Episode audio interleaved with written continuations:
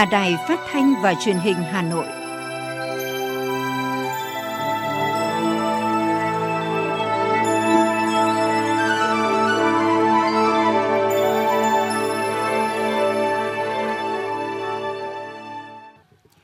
Kính chào quý vị các bạn. Bây giờ là chương trình thời sự của Đài Phát thanh và Truyền hình Hà Nội, phát trực tiếp trên sóng phát thanh tần số FM 90 MHz. Tối nay thứ năm, ngày mùng 2 tháng 12 có những nội dung chính sau đây. Phải kiên trì thực hiện thích ứng an toàn, linh hoạt, kiểm soát hiệu quả dịch COVID-19 là chỉ đạo của Thủ tướng Chính phủ Phạm Minh Chính tại phiên họp chính phủ thường kỳ tháng 11. Việt Nam lọt top 5 nước có chỉ số kết nối thương mại ấn tượng. Nhận diện tín dụng đen dưới góc nhìn pháp luật và các giải pháp phát triển tín dụng khu vực nông thôn. Để giải quyết nhu cầu thực phẩm cho người dân thủ đô trong dịp Tết, Hà Nội không để nông sản khan hàng dịp cuối năm. Sở Giáo dục và Đào tạo Hà Nội đề xuất tất cả học sinh trung học phổ thông thuộc 30 quận huyện đi học từ ngày 6 tháng 2. Xe buýt điện Vinbus chính thức tham gia mạng lưới vận tải công cộng thủ đô. Phần tin thế giới có những sự kiện nổi bật, nhiều hãng dược bắt tay nghiên cứu vaccine đặc hiệu chống lại Omicron. Tàu chở hàng có 18 thuyền viên Việt Nam gặp nạn, một người mất tích. Sau đây là nội dung chi tiết sẽ có trong chương trình. Thưa quý vị và các bạn, Hôm nay tại trụ sở chính phủ, Thủ tướng Chính phủ Phạm Minh Chính đã chủ trì phiên họp chính phủ thường kỳ tháng 11 năm 2021 để đánh giá tình hình phát triển kinh tế xã hội tháng 11 và 11 tháng năm 2021. Dự thảo nghị quyết của chính phủ về nhiệm vụ giải pháp chủ yếu thực hiện kế hoạch phát triển kinh tế xã hội, dự toán ngân sách nhà nước năm 2022, xem xét một số vấn đề quan trọng khác. Sự viên họp còn có các thủ tướng chính phủ Phạm Bình Minh, Lê Minh Khái, Vũ Đức Đam, Bộ trưởng các bộ, Thủ trưởng cơ quan ngang bộ, Thủ trưởng cơ quan thuộc chính phủ, Phó Chủ tịch nước Võ Thị Ánh Xuân, đại diện Văn phòng Trung ương Đảng, một số ủy ban quốc hội cùng dự phiên họp. Phát biểu khai mạc phiên họp, Thủ tướng Chính phủ Phạm Minh Chính cho biết, tháng 11 năm 2021, đất nước có nhiều sự kiện như kỳ họp thứ hai Quốc hội khóa 15, nhiều hoạt động đối ngoại quan trọng của lãnh đạo Đảng, Nhà nước, Chính phủ đang khẩn trương xây dựng nhiều đề án để trình Bộ Chính trị xây dựng chiến lược tổng thể về phòng chống dịch COVID-19 và chương trình phục hồi phát triển kinh tế xã hội. Đặc biệt, sau gần 2 tháng thực hiện nghị quyết 128, hiện nay tình hình dịch bệnh đã được kiểm soát trên phạm vi toàn quốc, kinh tế dần phục hồi, có những khởi sắc. Thủ tướng Phạm Minh Chính cũng cho biết, những ngày qua tình hình mưa lũ ở các tỉnh Nam Trung Bộ và Tây Nguyên diễn biến hết sức phức tạp, gây hậu quả nghiêm trọng. Thủ tướng gửi lời chia buồn sâu sắc tới các gia đình có người thiệt mạng, chia sẻ với những mất mát khó khăn của Đảng bộ, chính quyền và người dân các tỉnh Tây Nguyên và Nam Trung Bộ do mưa lũ. Thủ tướng yêu cầu các ngành địa phương thực hiện nghiêm công điện số 1659 về việc tập trung ứng phó và khắc phục hậu quả mưa lũ. Thảo luận tại phiên họp,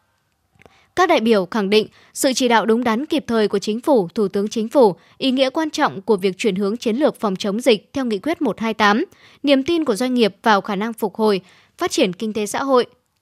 Trên cơ sở phân tích các mặt trong bối cảnh chung, tình hình thế giới và trong nước, đại diện các bộ ngành cho rằng trong tháng 12 năm 2021 và năm 2022 cần tiếp tục thực hiện đồng bộ thống nhất kịp thời, hiệu quả các nhiệm vụ giải pháp trọng tâm tại nghị quyết số 88 của chính phủ, thực hiện nghiêm nhất quán nghị quyết 128 và các chỉ đạo của chính phủ, thủ tướng chính phủ, hướng dẫn của Bộ Y tế, triển khai các giải pháp thích ứng an toàn linh hoạt, kiểm soát hiệu quả với dịch COVID-19. Thưa quý vị và các bạn, một dân tộc, một đảng và mỗi con người ngày hôm qua là vĩ đại, có sức hấp dẫn lớn, không nhất định hôm nay và ngày mai vẫn được mọi người yêu mến và ca ngợi. Nếu lòng dạ không trong sáng nữa, nếu xa vào chủ nghĩa cá nhân. Đây là một trong những lời căn dặn của Chủ tịch Hồ Chí Minh về sự nguy hiểm của chủ nghĩa cá nhân. Đấu tranh chống chủ nghĩa cá nhân vừa là một nội dung trọng tâm, vừa là một biện pháp rất quan trọng để xây dựng chỉnh đốn đảng – Tại hội nghị lần thứ tư vừa qua, Ban chấp hành Trung ương đã khẳng định sự suy thoái về tư tưởng chính trị, đạo đức lối sống và những hành vi tham nhũng tiêu cực, tự diễn biến và tự chuyển hóa trong nội bộ có nguyên nhân chủ yếu bắt nguồn từ chủ nghĩa cá nhân. Chủ tịch Hồ Chí Minh đã nhìn nhận từ rất sớm những biểu hiện của chủ nghĩa cá nhân và người đã gọi chủ nghĩa cá nhân là giặc nội xâm, kẻ địch ở bên trong – Quan điểm đấu tranh chống chủ nghĩa cá nhân đã được Chủ tịch Hồ Chí Minh thể hiện rõ trong gần 200 bài nói, viết về công tác xây dựng đảng, về rèn luyện, giáo dục đạo đức cách mạng cho cán bộ đảng viên. Và trong số đó, đáng chú ý nhất là bài viết Nâng cao đạo đức cách mạng, quét sạch chủ nghĩa cá nhân, đăng báo Nhân dân ngày 3 tháng 2 năm 1969, kỷ niệm 39 năm ngày thành lập Đảng – với gần 700 chữ trong tác phẩm Nâng cao đạo đức cách mạng, quét sạch chủ nghĩa cá nhân, Chủ tịch Hồ Chí Minh đã nhấn mạnh thông điệp chừng nào còn chủ nghĩa cá nhân sẽ làm giảm lòng tin của dân với Đảng, đe dọa sự tồn vong của Đảng. Vì vậy bác không dùng từ chống mà phải là quét sạch chủ nghĩa cá nhân. Có thể nói những biểu hiện của chủ nghĩa cá nhân đối lập với đạo đức cách mạng. Nếu không có bản lĩnh và tự nghiêm khắc rèn luyện mà chỉ nghĩ đến lợi ích cá nhân và bản thân, thì từ đó sẽ lún từ sai lầm này đến sai lầm khác ngày càng nghiêm trọng hơn và cuối cùng là vi phạm pháp luật với những hậu quả đau xót. Để đẩy lùi chủ nghĩa cá nhân, Hội nghị Trung ương 4 khóa 13 đã bổ sung thêm hai nhóm nhiệm vụ giải pháp là xây dựng đội ngũ cán bộ các cấp, nhất là cấp chiến lược và người đứng đầu đủ phẩm chất, năng lực và uy tín ngang tầm nhiệm vụ, kiên quyết kiên trì đấu tranh phòng chống tham nhũng tiêu cực, xử lý nghiêm cán bộ sai phạm. Tổng Bí thư Nguyễn Phú Trọng khẳng định đấu tranh mạnh mẽ chống chủ nghĩa cá nhân, thói ích kỷ, lợi ích nhóm, vụ lợi giả soát, hoàn thiện, thực hiện nghiêm cơ chế kiểm soát việc thực hiện quyền lực của người có chức có quyền, xử lý nghiêm những hành vi vi phạm, kỷ luật đảng, pháp luật của nhà nước, kiên quyết chống tham nhũng tiêu cực, lãng phí, thực hiện nghiêm nguyên tắc tập trung dân chủ trong đảng, trong công tác cán bộ trong công tác kiểm tra công tác giáo dục rèn luyện quản lý đảng viên phát huy vai trò giám sát của nhân dân của báo chí của công luận được Đảng tin tưởng giao cho trọng trách đó là cơ hội để người cán bộ cống hiến vì cái chung, vì nhân dân chứ không phải là cơ hội để vinh thân phò ra. Muốn tạo được lòng tin của dân thì trước hết phải nghĩ đến lợi ích của nhân dân, buông bỏ bớt lợi ích cá nhân, bởi suy cho cùng sự suy thoái về tư tưởng chính trị đạo đức lối sống với những biểu hiện cụ thể như tham quyền, cố vị, chạy chức chạy quyền, tham nhũng làm mất đi hình ảnh mẫu mực của người cán bộ, đảng viên làm sứt mẻ niềm tin của nhân dân đều bắt nguồn từ chủ nghĩa cá nhân. Phó giáo sư tiến sĩ Nguyễn Trọng Phúc, nguyên viện trưởng Viện Lịch sử Đảng và Phó giáo sư tiến sĩ Phạm Văn Đức, nguyên Phó Chủ tịch Viện Hàn Lâm Khoa học Xã hội Việt Nam nêu ý kiến cho nên muốn khắc phục những cái căn bệnh những cái suy thoái hiện nay trong đảng đấy, thì phải bắt đầu từ cái gốc là chống chủ nghĩa cá nhân. Và mọi cán bộ đảng viên đều phải phải tự tu dưỡng, rèn luyện để tránh xa chủ nghĩa cá nhân. Cần có một cái cơ chế giám sát ngay từ đầu. Một là xem cái động cơ của cái người làm đó, có vì tập thể, vì xã hội, vì tỉnh, vì bộ ngành, vì địa phương hay không, hay là vì cá nhân nếu như mà chúng ta thấy cán bộ mà làm sai thì chúng ta phải có cái cảnh báo ngay. Xa vào chủ nghĩa cá nhân, cuốn vào vòng xoáy của quyền lực và tiền bạc, đó là đi ngược lại đường lối của Đảng, và Đảng sẽ quyết tâm để loại bỏ những con người sa ngã ra khỏi đội ngũ. Những năm gần đây, đã có hàng chục ủy viên Bộ Chính trị, ủy viên Trung ương Đảng, hàng chục nguyên ủy viên Trung ương bị thi hành kỷ luật và đang bị đề nghị thi hành kỷ luật. Những con số được cho là lịch sử về số lượng cán bộ cấp cao mắc vi phạm khuyết điểm, trong đó nhiều trường hợp được chỉ ra là thiếu gương mẫu cả trong công việc và cuộc sống. Lòng tin của nhân dân vào Đảng sẽ bị xói mòn nếu cán bộ của Đảng, nhất là cán bộ lãnh đạo cấp cao bị suy thoái, thiếu gương mẫu, Muốn quét sạch chủ nghĩa cá nhân, quét sạch tham ô, tham nhũng thì các cấp ủy và tổ chức đảng, cán bộ đảng viên và nhân dân mà trước hết là cán bộ lãnh đạo cấp cao phải nhận thức sâu sắc tính cấp thiết lâu dài, phức tạp và khó khăn của cuộc đấu tranh này có quyết tâm chính trị cao, đấu tranh kiên quyết, kiên trì, liên tục, có hiệu quả từ trung ương đến cơ sở, trong đảng, nhà nước và toàn xã hội.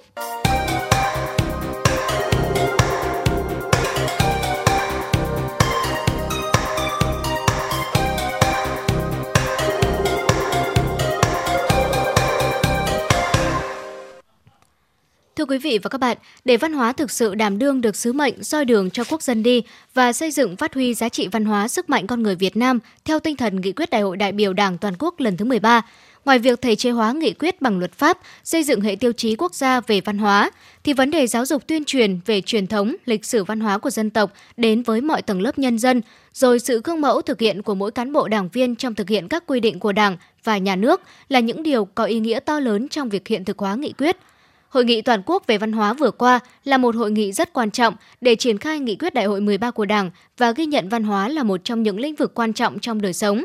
nhiều cán bộ, đảng viên và nhân dân kỳ vọng vào những bước chuyển quan trọng sau hội nghị để văn hóa là nguồn lực nội sinh của đất nước, là nền tảng tinh thần của xã hội, là hồn cốt và khí chất của dân tộc. Cùng với chính trị, kinh tế và xã hội thì văn hóa là một trong các trụ cột phát triển đất nước. Chính vì tầm vóc của văn hóa, vì điều kiện và những tác động của văn hóa nên tại hội nghị văn hóa toàn quốc, Tổng Bí thư Nguyễn Phú Trọng đã có bài phát biểu quan trọng nhấn mạnh tư duy của Chủ tịch Hồ Chí Minh về vấn đề văn hóa, tư duy của Đảng từ khi thành lập đến nay và nhất là xây dựng văn hóa trong điều kiện xây dựng chủ nghĩa xã hội và phát triển đất nước. Nêu bật vị trí, vai trò của văn hóa là nguồn lực nội sinh và cũng vừa là mục tiêu, vừa là động lực để phát triển – Phát biểu chỉ đạo tại hội nghị, Tổng Bí thư Nguyễn Phú Trọng nêu rõ, Đảng ta luôn coi trọng vai trò của văn hóa và hết sức quan tâm đến công tác xây dựng văn hóa trong sự nghiệp đấu tranh giải phóng dân tộc và xây dựng đất nước, nhất là trong thời kỳ quá độ lên chủ nghĩa xã hội, khẳng định nền văn hóa mà chúng ta xây dựng là nền văn hóa tiên tiến, đậm đà bản sắc dân tộc với nội dung cốt lõi là độc lập dân chủ và chủ nghĩa xã hội. Chủ nghĩa Mác Lênin và tư tưởng Hồ Chí Minh giữ vai trò chủ đạo trong đời sống tinh thần của xã hội – Giáo sư tiến sĩ Vũ Văn Hiền, nguyên Phó Chủ tịch Hội đồng Lý luận Trung ương cho rằng bài phát biểu rất quan trọng của Tổng Bí thư Nguyễn Phú Trọng. Cái bài phát biểu ấy thì chỉ rõ một là quan điểm ngày càng phát triển và nhận thức ngày càng rõ hơn, sâu hơn về văn hóa của Đảng ta. Thứ hai nữa là trong cái quá trình thực hiện ấy, có nhiều những cái vận dụng sáng tạo để mà đưa cái vai trò cái tầm vóc của văn hóa có những cái bước phát triển mới. Thứ ba nữa là trước tình hình mới, cái việc mà phát triển văn hóa phải có những cái điều kiện có những cái sáng tạo và có những cái bước đột phá để mà đưa đất nước tiến lên nhất là trong cái điều kiện hội nhập quốc tế và cái vị thế vai trò của đất nước như hiện nay. Để có thể biến văn hóa thành nguồn lực, khai thác các di sản như nguồn tài nguyên, giáo sư Nguyễn Lân Dũng, Ủy viên Đoàn Chủ tịch Ủy ban Trung ương Mặt trận Tổ quốc Việt Nam cho rằng, điều quan trọng là phải đổi mới tư duy. Trước hết, phải thấm nhuần sâu sắc quan điểm văn hóa, không chỉ là một lĩnh vực hoạt động thuộc phạm vi quản lý của ngành văn hóa, mà là nền tảng tinh thần của xã hội, là hồn cốt, khí chất của dân tộc. Giáo sư Nguyễn Lân Dũng cho rằng văn hóa sẽ là nền tảng để đưa đất nước chúng ta phát triển một cách lành mạnh, văn minh, tiến bộ, phát huy được cái truyền thống văn hóa của dân tộc. Một dân tộc có văn hóa là một dân tộc tiến bộ, xã hội đó tốt đẹp, bình đẳng tiến bộ. Cho nên tôi rất hy vọng các ngành phải nghiên cứu các văn kiện của Đảng về văn hóa và từ đó trong từng lĩnh vực của mình làm sao sống có văn hóa, hoạt động có văn hóa, đất nước có văn hóa, làm cho chúng ta sống một cuộc sống có văn hóa. Văn hóa không thể tách rời với con người, càng trong khó khăn thì văn hóa càng phải được coi trọng, trong đó có văn hóa gia đình, nơi xây dựng rèn rũa nhân cách con người. Giáo sư Trần Văn Bính, nguyên viện trưởng Viện Văn hóa Phát triển, Học viện Chính trị Quốc gia Hồ Chí Minh nhấn mạnh. Văn hóa với con người gắn chặt với nhau như hai trang của một tờ giấy vậy đố ai có thể tách một trong hai trang của tờ giấy ra? Việc tách một trong hai trang tờ giấy ra có thể làm cháy rách cả một tờ giấy. Văn hóa đối với con người cũng vậy. Nếu tách văn hóa ra khỏi con người, sẽ hủy diệt văn hóa. Mà tách con người khỏi văn hóa sẽ hủy diệt con người. Cho nên vấn đề đặt văn hóa trong giá trị tương quan về con người là cực kỳ quan trọng. Mà đây là một điểm sáng của tư tưởng của đại hội 13 mà chúng ta nên lưu ý. Điều đặc biệt quan trọng là xây dựng văn hóa trong lãnh đạo, quản lý, phát huy vai trò nêu gương của cán bộ đảng viên, nhất là cán bộ cấp chiến lược, người đứng đầu theo tư tưởng, đạo đức, phong cách văn hóa của Chủ tịch Hồ Chí Minh. Xây dựng văn hóa nêu gương trong đảng chính là một trong những mấu chốt dẫn đến xây dựng đảng trong sạch vững mạnh. Tiến sĩ Nghiêm Vũ Khải, đại biểu Quốc hội khóa 14 cho rằng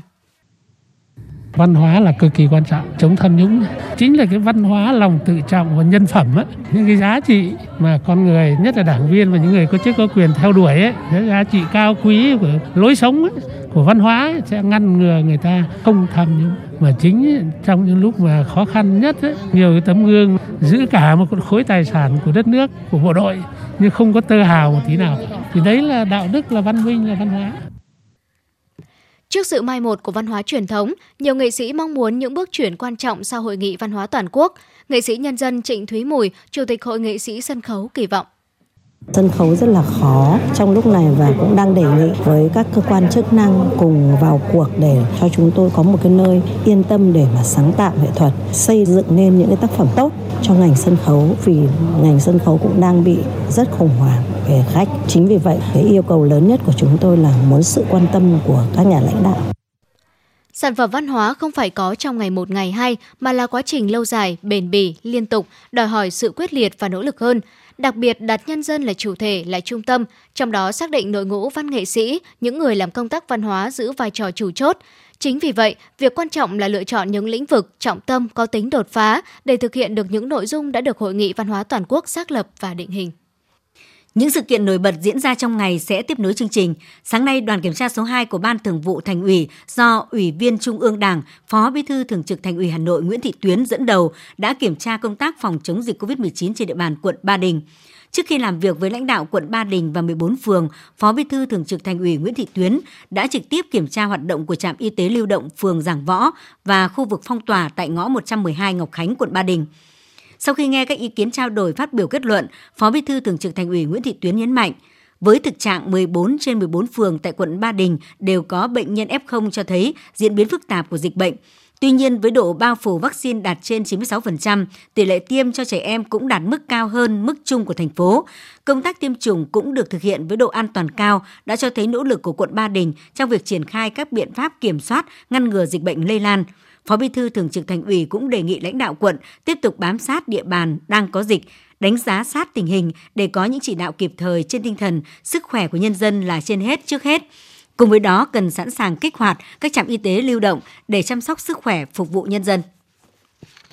Sáng nay, Bộ Y tế đã tổ chức lễ tiếp nhận vật tư, trang thiết bị chống dịch từ một số tổ chức doanh nghiệp trong và ngoài nước. Đại diện lãnh đạo Bộ Y tế nhấn mạnh, đây là những nguồn lực vô cùng quý giá đối với công tác phòng chống dịch COVID-19 của Việt Nam hiện nay. Việc làm thiết thực này không chỉ thể hiện tình cảm mà còn là trách nhiệm vì cộng đồng, chung tay cùng Đảng, Nhà nước, Bộ Y tế trong cuộc chiến cam go phòng chống dịch COVID-19. Tại buổi lễ, Bộ Y tế đã tiếp nhận hơn 10.500 sản phẩm gồm khẩu trang và lớp áo mặc bên trong phục vụ công tác phòng chống dịch COVID-19 từ công ty trách nhiệm hữu hạn Uniqlo Việt Nam, 9,7 triệu ống dung dịch tiêm từ công ty cổ phần dược phẩm CPC1 Hà Nội, 5 triệu khẩu trang từ tập đoàn RAS Group, Tổ chức chăm sóc sức khỏe quốc tế Hàn Quốc cũng đã viện trợ hai hệ thống PCR, hai máy tách chiết xuất cùng với 23.000 bộ lấy mẫu và 500 bộ quần áo bảo hộ. Toàn bộ số vật tư trang thiết bị này sẽ được phân bổ đến các bệnh viện và sở y tế tại địa phương. Bộ Y tế vừa có văn bản về việc tiêm vaccine phòng COVID-19 liều cơ bản và nhắc lại. Văn bản nêu rõ, liều nhắc lại vaccine phòng COVID-19 tiêm cho các đối tượng sau, người từ 18 tuổi trở lên đã tiêm đủ liều cơ bản hoặc liều bổ sung, ưu tiên người có bệnh nền, người cần được chăm sóc dài hạn tại các cơ sở y tế, người từ 50 tuổi trở lên, người trực tiếp xét nghiệm, chăm sóc, điều trị bệnh nhân COVID-19, nhân viên y tế. Loại vaccine tiêm nhắc lại sẽ cùng loại với các mũi tiêm cơ bản hoặc vaccine mRNA. Về khoảng cách, tiêm một mũi nhắc lại ít nhất 6 tháng sau mũi cuối cùng của liều cơ bản hoặc liều bổ sung. Bộ Y tế yêu cầu các đơn vị địa phương triển khai tiêm bổ sung nhắc lại từ tháng 12 năm 2021 căn cứ vào tiến độ cung ứng vaccine. Khu tập thể Nguyễn Công Trứ, quận Hai Bà Trưng đến nay có tổng cộng 60 ca F0. Ủy ban nhân dân phường Phố Huế đã ban hành quyết định cách ly y tế đối với toàn bộ người dân sống tại các dãy nhà H3, H4, H5, B1, tập thể Nguyễn Công Trứ và toàn bộ khu vực chợ xanh Nguyễn Công Trứ, các kiosk tại đường ngang 2, các kiosk tại chợ đồ điện đường ngang 1. Lực lượng chức năng đã lập hàng rào tạm thời phong tỏa nhiều con ngõ thuộc phố Nguyễn Công Trứ thuộc phường Phố Huế. Người dân được lực lượng chức năng yêu cầu không được rời khỏi nơi cư trú cho tới khi có thông báo mới. Sáng nay, Diễn đàn Nông dân Quốc gia lần thứ 6 với chủ đề Nông dân với chuyển đổi số nông nghiệp được tổ chức tại Hà Nội. Diễn đàn do Hội Nông dân Việt Nam và Bộ Nông nghiệp Phát triển Nông thôn chủ trì.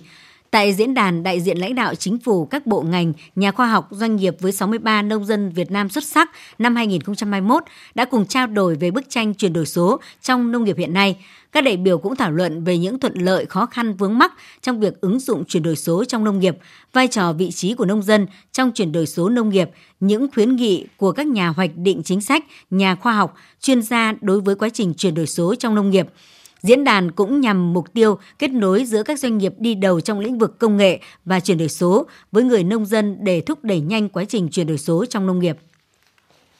Thủ tục cho vay ngày càng đơn giản, dễ dàng, để mạnh tín dụng tiêu dùng để hạn chế tín dụng đen bùng phát. Đó là thông điệp mà nhiều tổ chức tín dụng đưa ra tại hội thảo nhận diện tín dụng đen dưới góc nhìn pháp luật và các giải pháp phát triển tín dụng khu vực nông thôn được Ngân hàng Nhà nước và Hiệp hội Ngân hàng phối hợp tổ chức sáng nay tại Hà Nội. Trong những năm qua, tín dụng đen vẫn bùng phát, len lỏi, dùng nhiều thủ đoạn tinh vi để lừa người dân vay tiền. Hiện phổ biến nhất là tình trạng lập các doanh nghiệp cho vay trực tuyến, tạo các app cho vay công bố lãi suất, cho vay chỉ 15 đến 20%, nhưng thực tế thu rất nhiều phí. Nhằm đẩy lùi tín dụng đen, các tổ chức tín dụng hiện cũng đã đẩy mạnh cho vay tiêu dùng, đơn giản hóa thủ tục cho vay để người dân dễ dàng tiếp cận kênh tín dụng chính thức.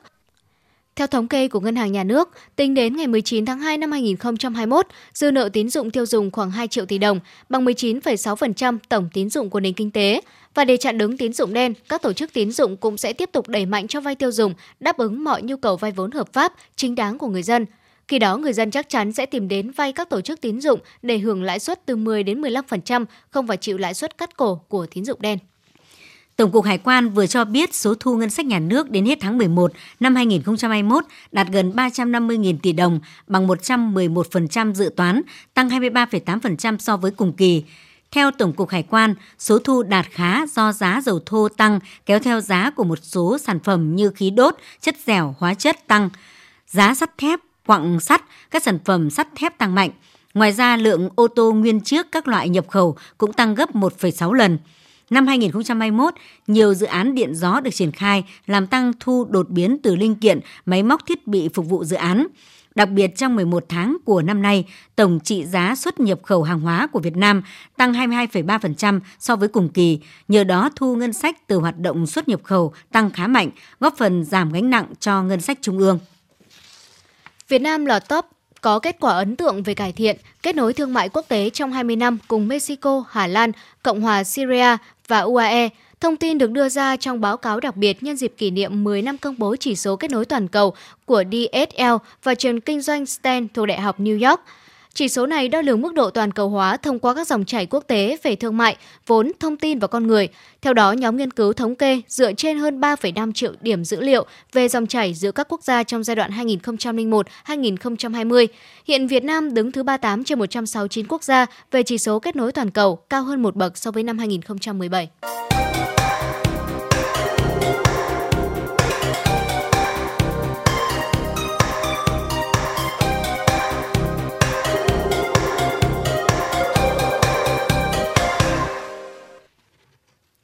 Xin chuyển sang phần tin thế giới, hôm nay mùng 2 tháng 12 là ngày thế giới vì tương lai. Đây là quyết định mới nhất vừa được Tổ chức Giáo dục Khoa học và Văn hóa Liên Hợp Quốc UNESCO thông qua tại phiên họp toàn thể lần thứ 41.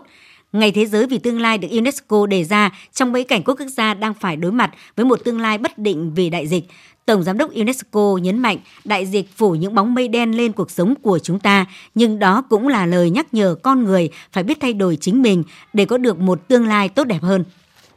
Liên Hợp Quốc mới đây công bố báo cáo cho thấy tỷ lệ thiếu đói tại các quốc gia Mỹ Latin đã lên đến 9,1%, cao nhất trong vòng 15 năm trở lại đây. Nguyên nhân là do đại dịch COVID-19 đã tàn phá thị trường việc làm, khiến nhiều người lâm vào cảnh đói nghèo. Theo báo cáo, trong giai đoạn 2019-2020, số người dân tại Mỹ Latin không được tiếp cận đủ lương thực đã tăng từ 13,8 triệu lên 59,7 triệu người. Trước đại dịch, tỷ lệ người thiếu ăn tại khu vực là 7%.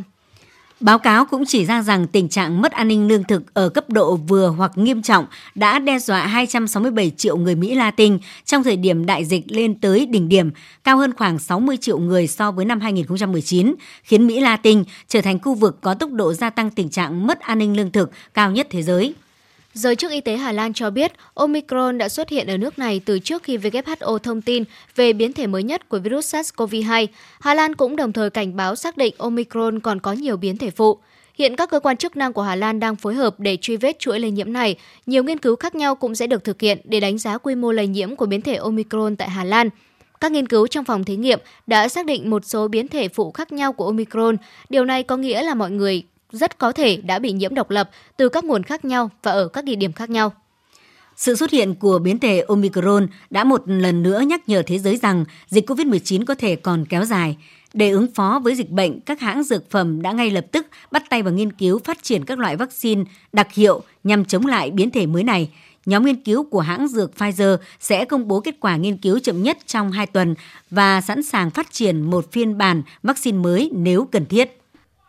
Trong khi đó, Moderna cũng hứa hẹn sẽ nhanh chóng phát triển một loại vaccine mới cho liều tăng cường đặc hiệu đối với biến thể Omicron. Tuy nhiên, có thể phải mất vài tháng mới có thể bàn giao vaccine chống lại biến thể này. Johnson cũng đang tiến hành nghiên cứu đưa ra một loại vaccine có tác dụng tương tự, đồng thời tiến hành đánh giá hiệu quả của vaccine do hãng này phát triển trong việc ngăn chặn loại biến thể siêu đột biến này. Các nhà nghiên cứu cho biết hãng sẽ đẩy nhanh tiến độ để thực hiện các thử nghiệm lâm sàng nếu cần thiết. Tàu chở hàng có 18 thuyền viên Việt Nam đã gặp sự cố và mất liên lạc với cơ quan chức năng ở biển Nhật Bản vào chiều qua. Sự việc xảy ra khi tàu chở hàng đăng ký tại Panama với 18 thuyền viên người Việt Nam đã đi từ cảng Nakoka, Nga hướng tới cảng Kunuura, miền Trung Nhật Bản. Tàu đã gửi tín hiệu khẩn cấp tới cơ quan chức năng tại khu vực biển Nhật Bản, nhưng sau đó bị mất tín hiệu. Ít giờ sau, một tàu di chuyển trong khu vực đã tìm thấy 17 thành viên thủy thủ đoàn người Việt Nam lênh đênh trên xuồng cứu sinh. Cơ quan hàng hải Hàn Quốc đã cứu 17 người này vào sáng nay, mùng 2 tháng 12. Không có ai ở trong tình trạng nguy kịch. Như vậy, tính đến nay vẫn còn một người mất tích con tàu chở hàng dường như đã bị chìm. Lực lượng bảo vệ bờ biển Nhật Bản sẽ đưa hai tàu hỗ trợ tìm kiếm thuyền viên mất tích.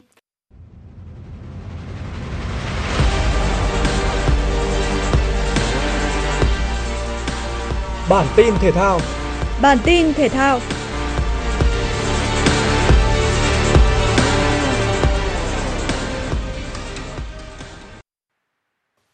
Zebit Sài Gòn vẫn còn cơ hội cạnh tranh ngôi vô địch nếu đánh bại đội đầu bảng Thái Sơn Nam tại loạt trận vòng 16 giải Futsal vô địch quốc gia 2021.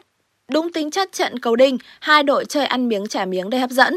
Phải đến 5 phút trước khi trận đấu kết thúc, Thái Sơn Nam mới ấn định được chiến thắng chung cuộc 3-2 với pha lập công của Đức Hòa. Trong khi đó, Cao Bằng đã để thua đậm 1-4 trước Thái Sơn Bắc. Ở trận đấu muộn nhất, Saco có được chiến thắng 5-1 trước Quảng Nam.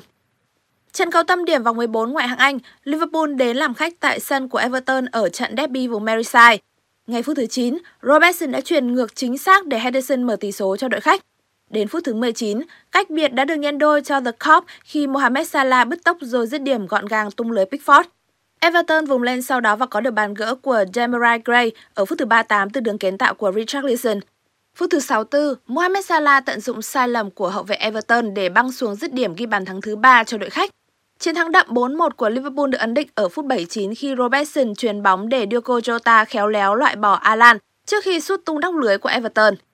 Trong khi đó, Man City đánh bại Aston Villa 2-1 nhờ các bàn thắng của Ruben Dias và Bernardo Silva. Ở một diễn biến khác, Chelsea dù phải trải qua những giây phút vất vả trên sân của Watford nhưng vẫn có được chiến thắng 2-1. Ngôi sao sáng nhất của The Blue ở trận này là Mason Mount khi anh đóng góp một bàn thắng và một kiến tạo. Như vậy tắp đầu ngoại hạng Anh sau vòng 14 tiếp tục chứng kiến cuộc đua tam mã giữa Chelsea, Man City và Liverpool. Chelsea tạm dẫn đầu với 33 điểm, Man City xếp thứ hai với 32 điểm, trong khi Liverpool có 31 điểm xếp thứ ba.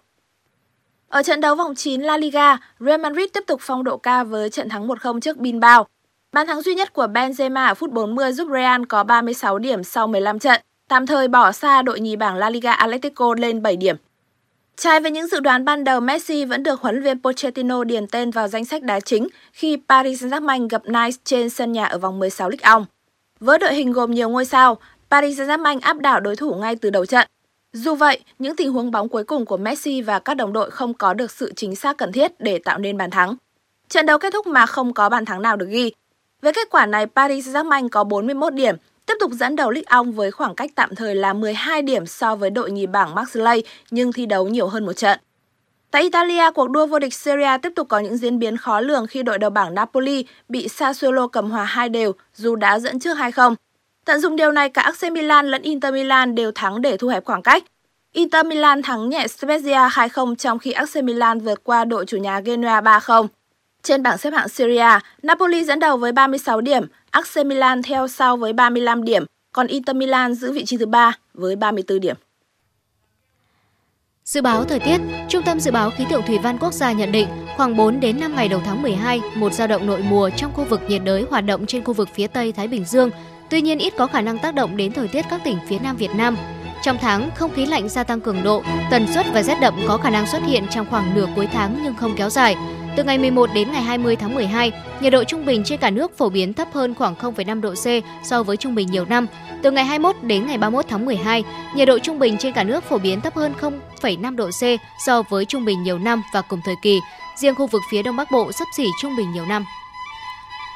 Quý vị các bạn vừa nghe chương trình thời sự của Đài Phát thanh và Truyền hình Hà Nội, chịu trách nhiệm sản xuất Phó Tổng giám đốc Nguyễn Tiến Dũng, chương trình do biên tập viên Xuân Luyến, Thùy Chi, các phát thanh viên Thanh Hiền Thu Thảo cùng kỹ thuật viên Viết Linh thực hiện. Xin chào và hẹn gặp lại. Trước đây tôi thích ăn đồ mặn, vợ tôi kêu ca nhưng tôi không nghe. Hai năm trước tôi phải nhập viện vì một cơn đột quỵ do huyết áp quá cao. Bác sĩ nói một trong những nguyên nhân chính của căn bệnh là tôi ăn nhiều đồ mặn Căn bệnh này không chỉ làm khổ tôi mà còn biến tôi trở thành gánh nặng cho gia đình. Ăn nhiều muối, bột canh, hạt nêm, nước mắm, nước tương có thể dẫn đến tăng huyết áp và đột quỵ. Tổ chức Y tế Thế giới khuyến cáo chỉ nên ăn dưới 5 gram muối mỗi ngày, nhưng chúng ta hiện đang ăn gấp đôi số lượng đó. Giảm một nửa lượng muối ăn ngày bằng cách cho bớt muối, chấn nhẹ tay, giảm ngay đồ mặn.